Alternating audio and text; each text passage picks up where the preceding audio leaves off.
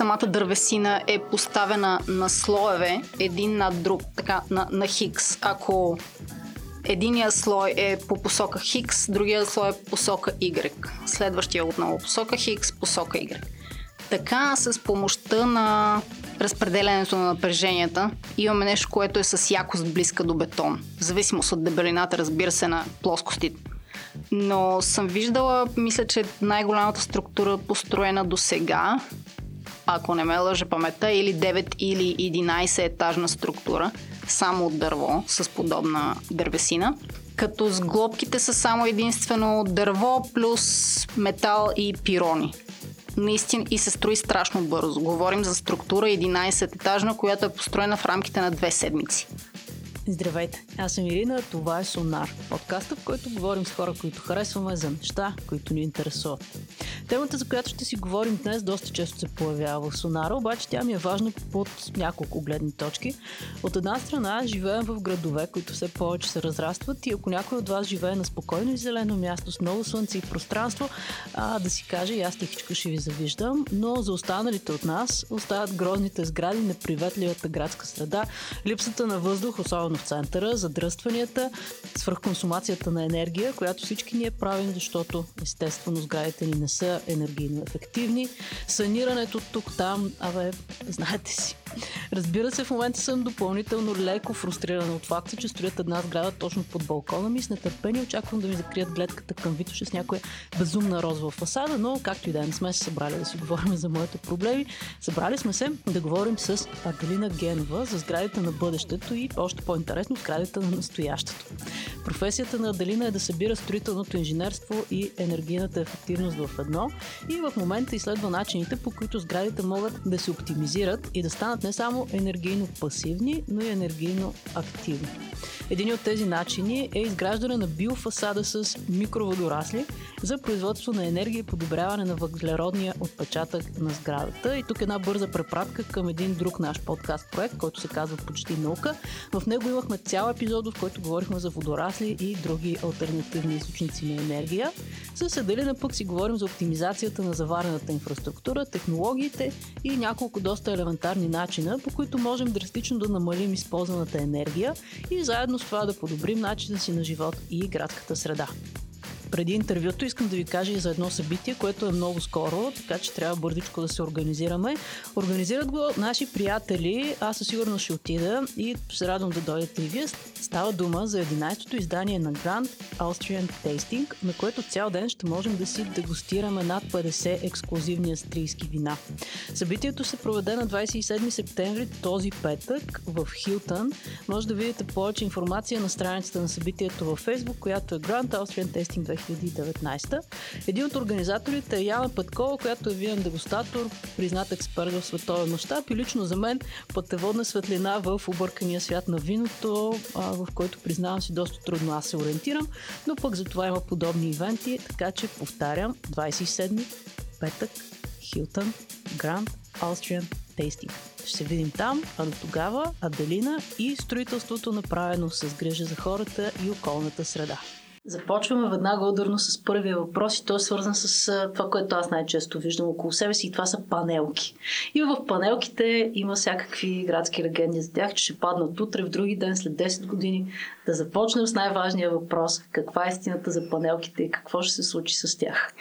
За панелките не очакваме да паднат в близките десет години, имайки предвид, че те са от зората на комунизма, така да се каже. Вече седемдесет и пет години, честито точно от вчера. Държат се все още, ще продължат да се държат още известно време. Нямаме яснота колко е това време, поради проста причина, че нямаме никакви изследвания и никаква видимост на това как, как са били поддържани. Дали изобщо са били поддържани, по-скоро отговора на този въпрос е не.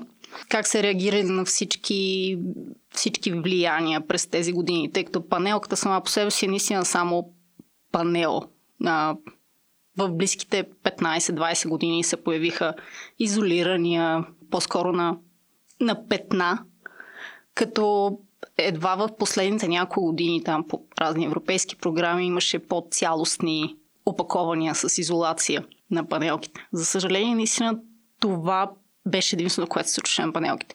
Само единствено изолация и подмяна на стъклопакети, което е позитивно, намалява целият енергиен отпечатък и карбонов отпечатък и каквото друго се сетиш, но в същото време нямаме никаква конструктивна информация за това как са панелките конструктивно, дали всъщност ще издържат близките десет, двайсет, трийсет години или могат да паднат и до година.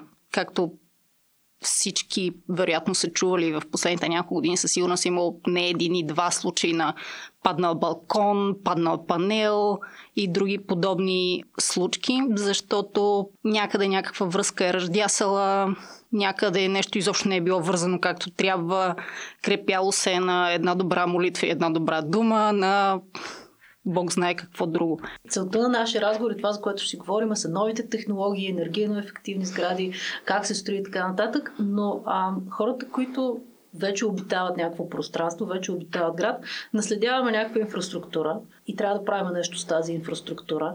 Така че да започнем от там какво може да направим с тези панелки. Аз имам страхотен пример от Бургас. Ние си говорихме, че и ти си го видяла. Квартал Славейков, уникално място. Има само два блока, които не са санирани, топлоизолирани. Предполагам, че и конструктивно са ги проверили как са, което е супер яка инициатива. В София съм видяла два такива спорадично в младост. Може и да има повече. Ако някой знае за повече, да се обади. Да, мисля, че също не съм сигурна какъв е точно фактора и защо това не се случи по-масово в България. Може би го има фактора човек и абе какви са тия, да им вярвам. И факт е, че законът е така написан, че трябва всички съседи да са съгласни, за да се случи в една жилищна сграда, която е с споделено ползване. Тоест, ако дори един съсед, най-киселия съсед, който може да си представиш, и всички имаме кисели съседи, е казал не, това няма да се случи, това означава, че всички останали я духат супата и се надяват да... Те да знам. Предполагам, че тъй като сме в България, по-скоро се надяват този съсед да почине възможно най-скоро, но всъщност в общия случай предполагам, че просто плащат от собствения си джоб и изолират каквото и както могат с някаква частична полза. Добре, и от панелките да преминем на другата голяма радост за всички нас, новото строителство. Новото строителство. Под ново строителство в България май си говорим за нещата, които се случват така от демокрацията насам. Или не знам, може би две хилядната насам, последните двайсет години, да кажем. Не съм виждала все още прав ъгъл. В апартамент, кооперация, килийка или каквото и да било друго от ново строителство. Най-неприятното на новото строителство е минимизирането на площите и обемите. Всеки, който е влизал в стара кооперация, още по-хубаво наистина стара, стара кооперация, софийска, така от началото на миналия век, двайсетте-трийсетте години, може да си представи хубавите, големи, високи тавани по три метра и нещо. Наистина душата ти има пространство. Оглеждаш се в нашото студио в момента, което е с едни високи тавани, нали? И с едно такова умиление, но да, има доста голяма разлика. Аз, защото живея в ново строителство и наскоро бях на гости при едни мои приятели, които пък живеят в панелка. Въобще не ме интересува дали ще се срути след десет години, има толкова много място и пространство, направо много им завидях. Коренно различно е. Площите на всяка една стая и съответно и височините на таваните, които допълват до този обем, в който буквално имаш пространството да, да дишаш, да се огледаш. Докато в новото строителство е малко такова килийно строителство на този етап. Добре, и сега си представяме, че имаме три типа строителство. Имаме едни панелки, които или се разпадат, или ще са вечни. Между другото, и за това си говорихме, те пък са много устойчиви на всякакви земетресения, което е бонус. Имаме така нареченото ново строителство, имаме съвсем старото строителство, което е двайсетте и трийсетте години. Даже има изградена градоред и така наречения пруски свод, всякакви такива странни неща из България. Тези сгради се обитават и ще се обитават и те първо ще се обитават, няма да се правят само нови сгради. Какви са стратегиите да ги направим по-здрави, конструктивно, по-енергийно ефективни и по- обитаеми в най-общия смисъл? Първата стъпка винаги е конструктивното изследване. Защото дори когато искаме да, да допълним с топлоизолация, хидроизолация, каквато е била друга изолация, за да подобрим енергийната ефективност на, на тази сграда, това, което трябва да се знае, е, че всяко нещо, което добавяме, тежи. И това, че тежи и гравитацията го дърпа надолу, означава, че ние трябва да сме сигурни, че тази сграда може да понесе още товар. Освен стандартните товари, които са си хора, мебели и каквото друго се сетиш. Тоест, първо трябва да минем през изследването на, на конструкцията. Отмятаме го това, казваме си, окей, конструкцията е окей, може да понесе още еди какъв си товар. Тогава започваме да си говорим за енергийна ефективност. Проверяваме как, какви са наличните слоеве на стените. Външни стени, вътрешни стени. Каква е енергопроводимостта между външния въздух и вътрешния въздух. За да влезем в определени граници и това, което към момента, примерно сградите, новите сгради, на всички им се зачислява определен клас енергийна ефективност. Този клас енергийна ефективност всъщност е на база топлопроводимостта и енергопроводимостта между, между външния слой въздух и вътрешния слой въздух. Тоест, добавяйки изолация, да вземем пример, пример за панелките. Панелките в общия случай са наистина само панел, т.е. бетон, въздух, бетон. Това е единственото, което имаш, плюс нали, там някакъв слой а, тапети, мазилка, външна мазилка, каквото се сетиш. Добавяйки топлоизолация, топлоизолацията хубавото е, че не тежи много. Тя е много като обем, но пък малко тегло. Така че в това отношение дори леко можем да приемем, че може да се избегне конструктивната намеса. Най-вероятно няма да има, няма да има никаква нужда от уякчаване заради тези сто и двайсет, трийсет, четирийсет, петдесет кг на квадрат, които се добавят. И когато вече имаме добавени тези слове, подобрили сме енергийната ефективност, съответно ще трябва да, най-вероятно трябва да се сменят и прозорците, тъй като това, което имаме като стандарт в България е двукамерна дограма, може би само стъкло, дървена дограма без допълнителна изолация и така нататък. Така че общо взето това са, това са вариантите, без да, да опираме до, до ново строителство и до реално работейки само с, с неща, които имаме налични към момента. Допълнително уякчаване, ако се налага, в общия случай не се налага, тъй като тук обичаме да се презапасяваме. Още като строим, си слагаме едни такива. Значи, малко отклонение от темата. Инженерите много обичаме да се запасяваме за някакви неща. Много обичаме нещата, които правим, да са безопасни. Една от причините е, защото отиваме в затвора, ако нещо не бъде безопасно, без да искаме, без да сме имали намерение. И обичаме да слагаме разни коефициенти за безопасност. едно цяло и три, едно цяло трийсет и пет, едно цяло и пет, умножаваме си разни неща, умножаваме си ги един, два, три пъти. И така се презапасяваме. Като си смятаме колонките, смятаме си стеничките и си ги смятаме така да са ни малко по-дебелички, малко по-плътнички, малко с по-як бетон, така че да издържи малко повече, отколкото сме планирали първоначално. Тоест в общия случай спокойно можем да приемем, че освен ако няма допълнителни пристройки тип а, вила върху балкона. То сега е модерно. Сега е модерно, да. По-скоро можем да си кажем, че да, окей, това ще бъде, ще бъде супер. Тоест, само изолираме. Само изолираме и, и чудесно. Ако трябва да правиш сграда от нула, разбрахме, изолираме, правим каквото можем. С какви материали се правят новите сгради? Как стават енергийно ефективни? Каква е разликата между пасивни? Айде да започнем от там. Разликата между пасивни и активни сгради. Така, разликата между обикновена сграда и пасивна сграда е, че обикновената сграда си има един определен енергиен отпечатък. Да кажем, че тази сграда ще има нужда от четирийсет мегаватт часа месечно, да кажем, за всякакви нужди. Било то електричество, климатизация, вентилация, радиатори, отопление на вода и други така, така нататък. Тази обикновена сграда ще си има нужда от цялата тази енергия без значение. Пасивните сгради, идеята на пасивните сгради е да произвеждат същото количество енергия, което тази сграда планирано ще употребява всеки един месец.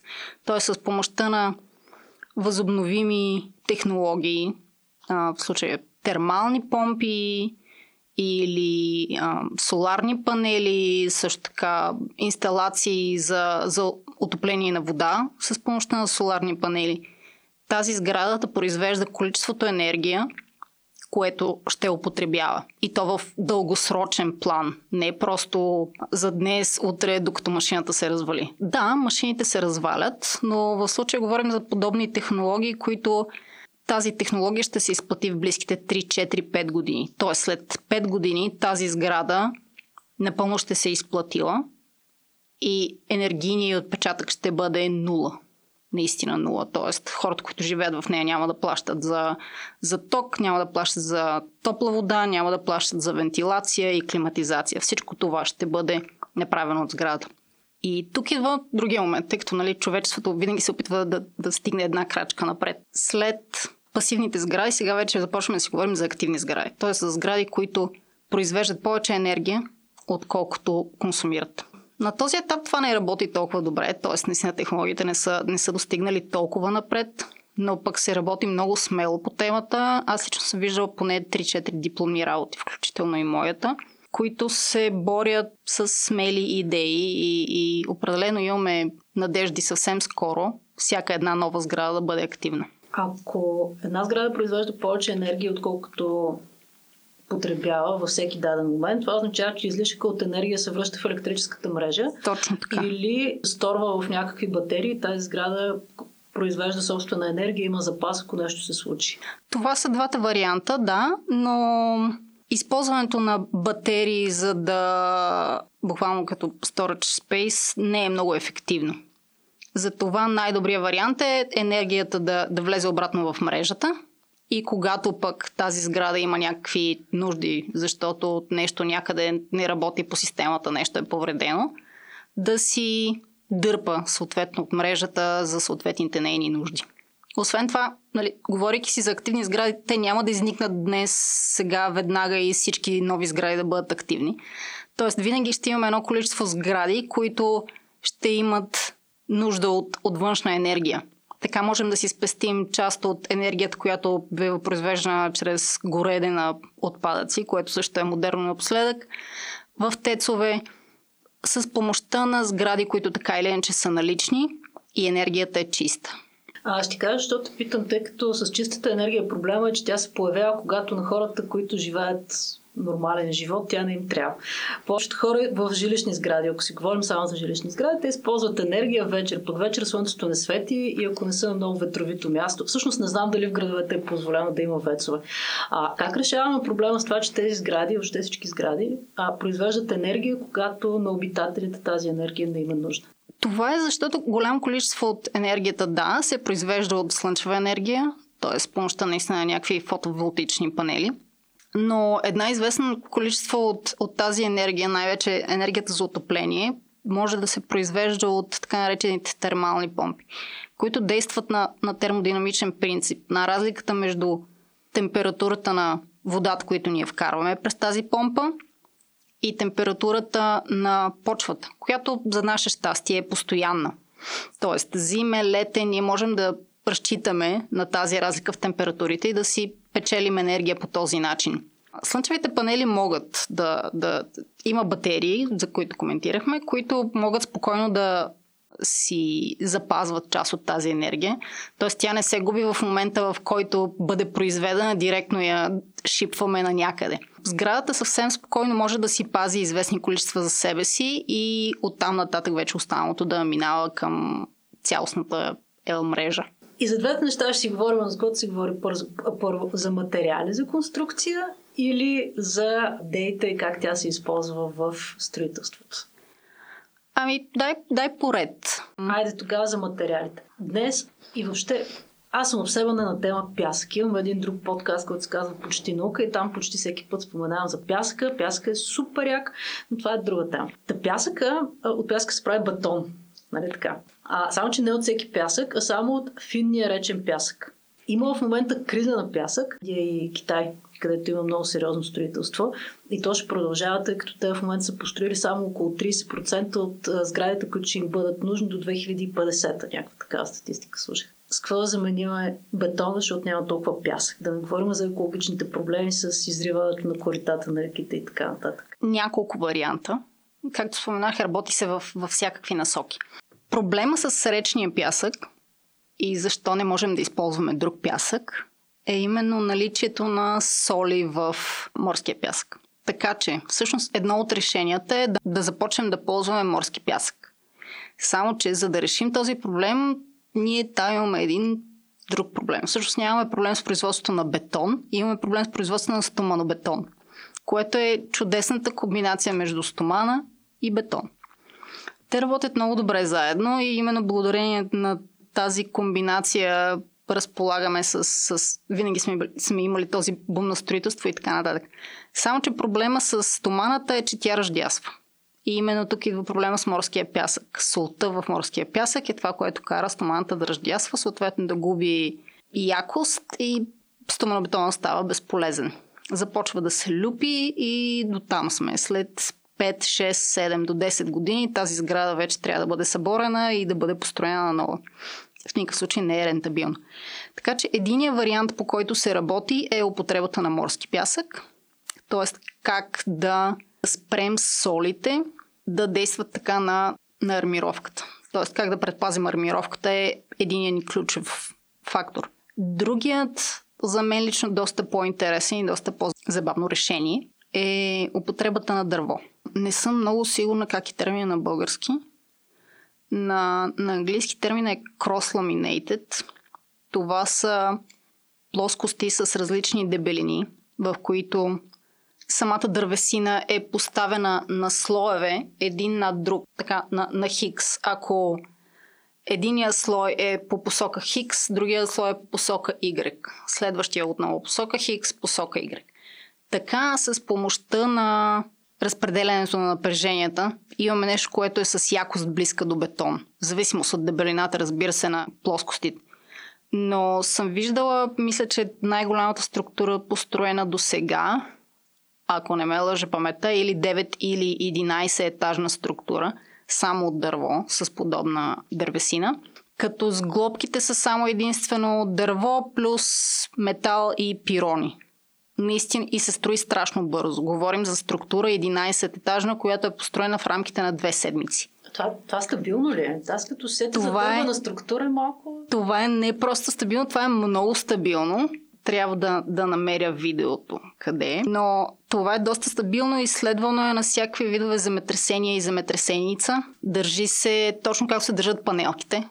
Клати се неконтролируемо до някаква степен, но оцелява. И най-хубавото след това е, че има почти никакви последствия за структурата, след като напрежението от земетръса се разсеят. Така че не просто е здраво, не просто е екологично, тъй като пък стоманобетона хич не е екологичен. Все още нямаме начин да го рециклираме. Единственият начин да рециклираме стоманобетон е като го направим на парченца и го използваме в ново количество стоманобетон.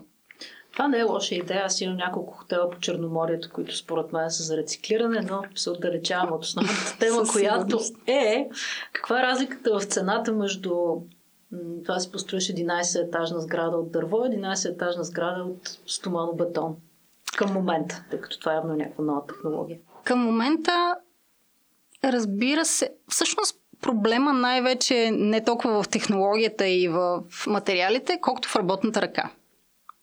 В България работната ръка е сравнително ефтина.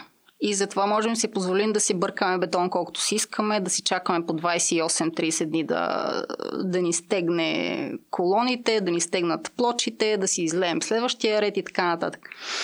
Докато дървото би предположило малко по-скъпа работна ръка, да, малко по-скъп материал, но пък в същото време много по-бързо.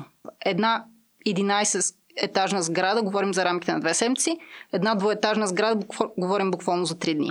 Като това е на първия ден само ти след изливането на основите, което окей, пак вероятно ще се наложи някакъв бетон.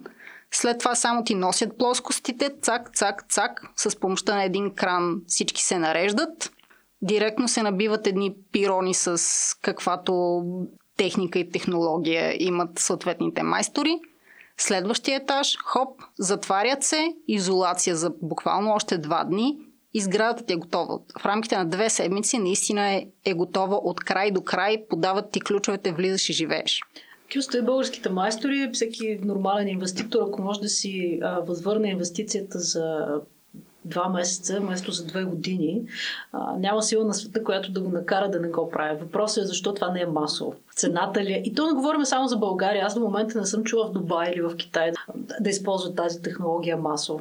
Не е масово на този етап, защото е, макар че крослама не е, не е точно нова технология, дървесината, която може да се използва за това, е малко специфична.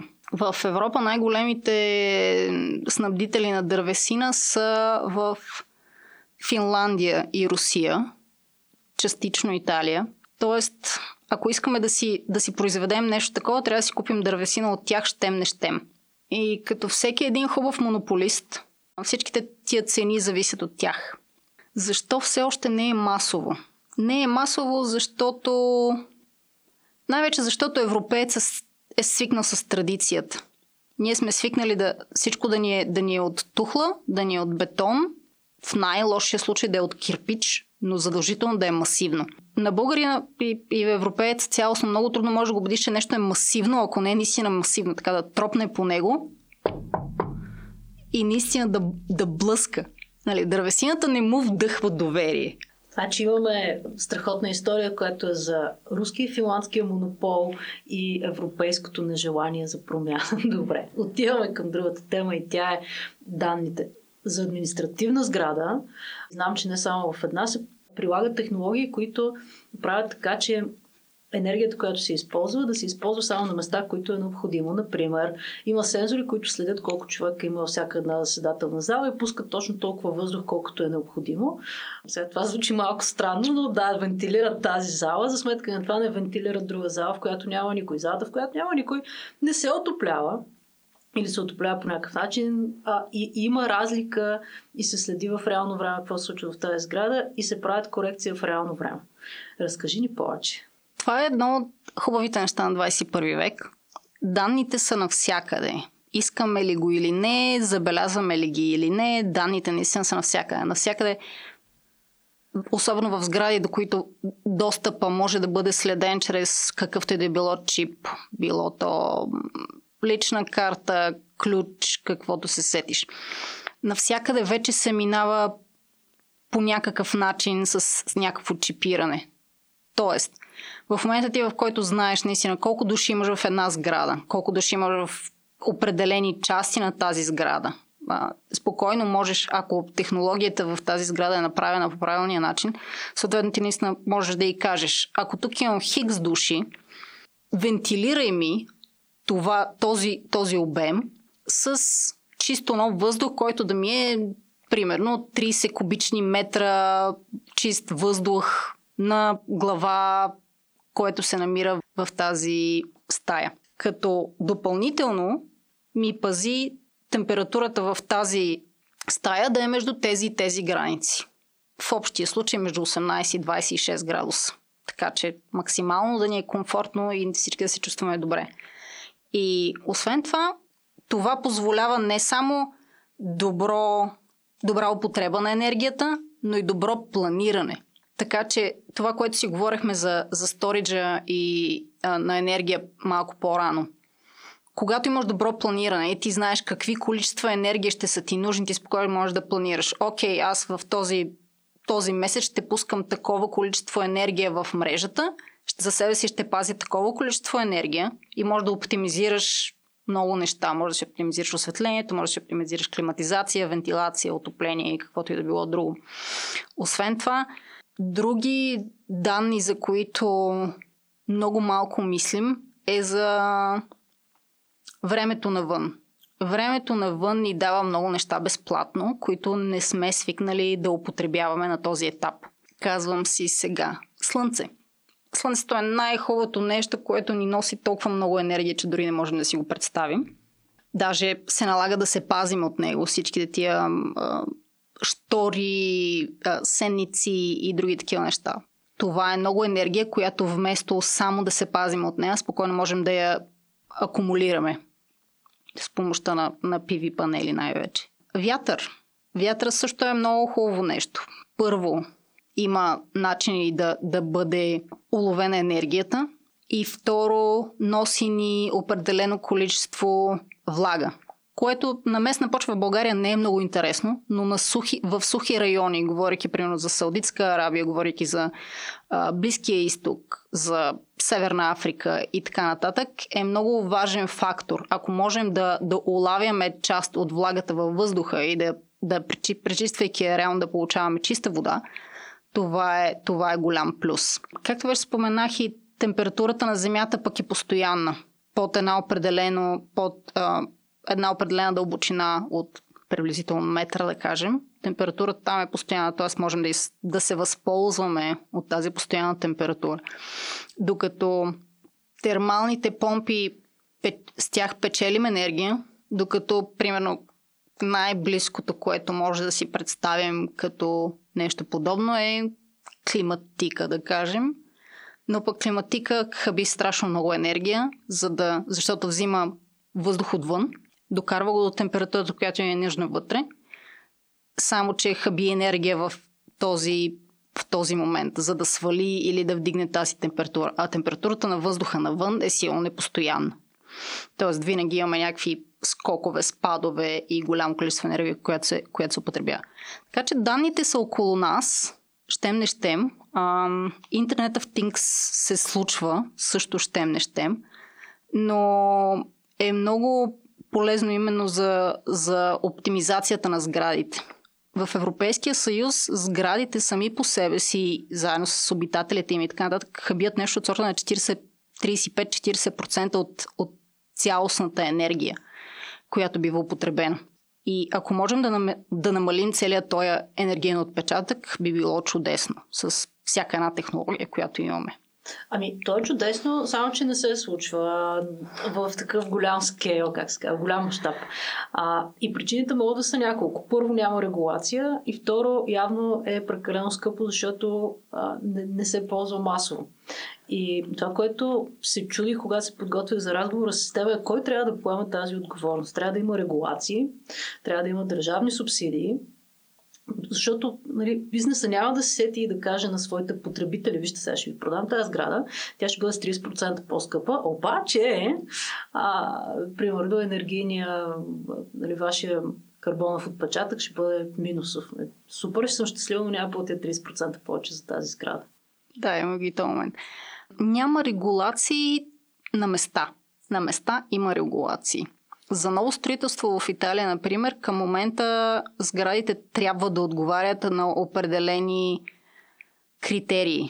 Трябва всяка една стена, която е външна, и всяка една стена, която е вътрешна, да отговаря на определена а, енергоефективност. И ако факторите и цифрите са, не са под тези, които са заложени в стандарта, ти казват: много хубаво, чудесно, обаче сега трябва да го преработите. И не само, че трябва да го преработиш, но и трябва да си внесеш съответната документация, да си платиш още една такса, втора, трета, четвърта такса, докато ти го одобрят и ти кажат: супер, давай, строете. И накрая получаваш продукт, който наистина е, е качествен и е сравнително енергоефективен. Така че в интерес на, на строителите и на проектантите вече да се интересуват. Дори на старите проектанти, за които това никога не е било от някакво значение, вече е в интерес на истината да планират нещата така, че да са максимално енергоефективни от началото.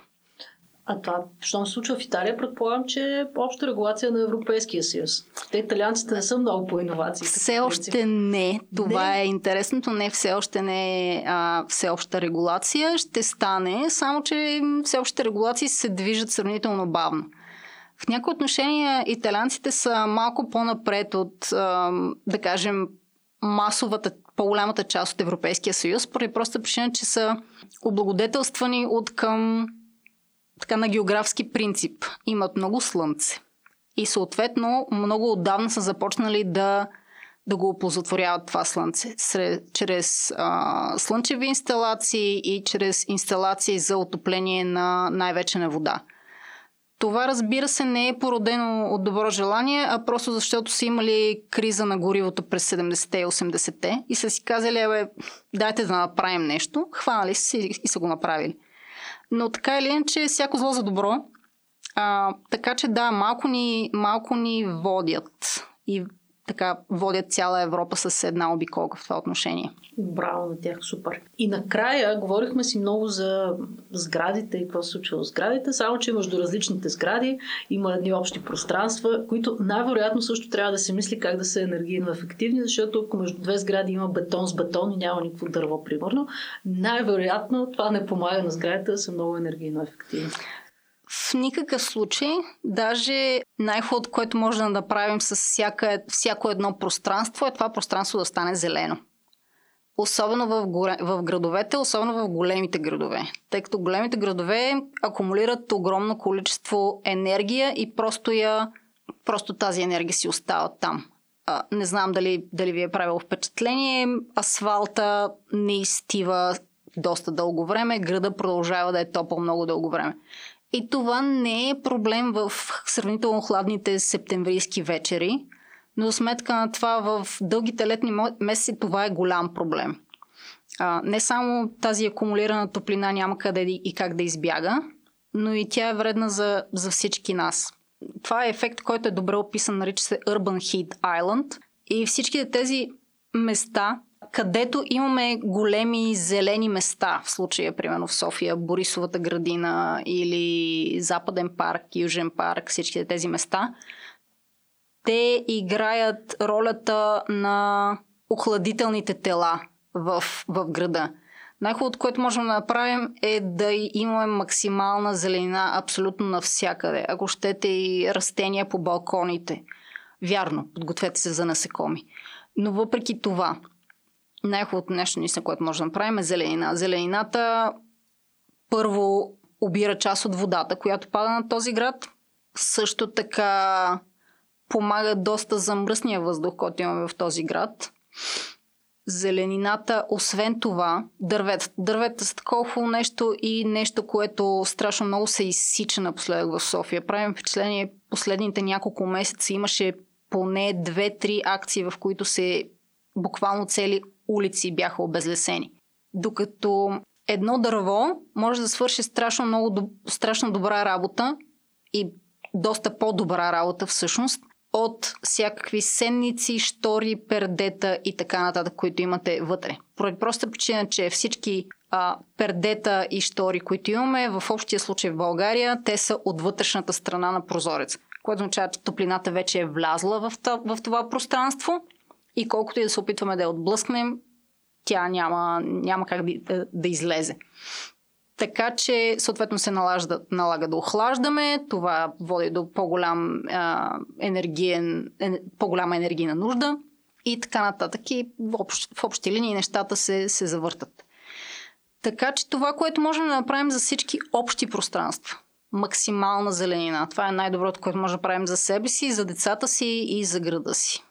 Супер. Идеално. И последния въпрос винаги, ако хората имат въпроси, къде могат да те намерят и как да се свържат с теб? Хората винаги могат да ме намерят по страшно много начини, но най- най-лесно ще ме намерят в Twitter, където се подвизавам под никнейм Змейче. Също така могат да ми пишат в блога, който пък е дабъл ю дабъл ю дабъл ю точка змейче точка ком. Сравнително лесно се помни и при всякакви въпроси съм готова да отговарям. Супер, благодаря ти много. И аз много благодаря. Ако имате идеи за бъдещи епизоди и гости, свържете се с нас в социалните мрежи. Навсякъде сме Sonar Cast и много харесваме да ни пишете по всякакви поводи, предпочитаме по-добри, но в каквото настроение сте, в такова. Не забравяйте да се абонирате за подкаста ни и да чуете някои от другите ни проекти. Подготвили сме доста интересни неща. Може да ги видите на страницата ни pro casters точка co или просто да напишете ProCasters в търсачката в подкаст апликацията, която използвате в момента. Редактор на този подкаст е на Вородецки. Музиката е на Физи Лотър, продукцията е на ProCasters. Благодаря много, че ни слушате. Чао и до скоро!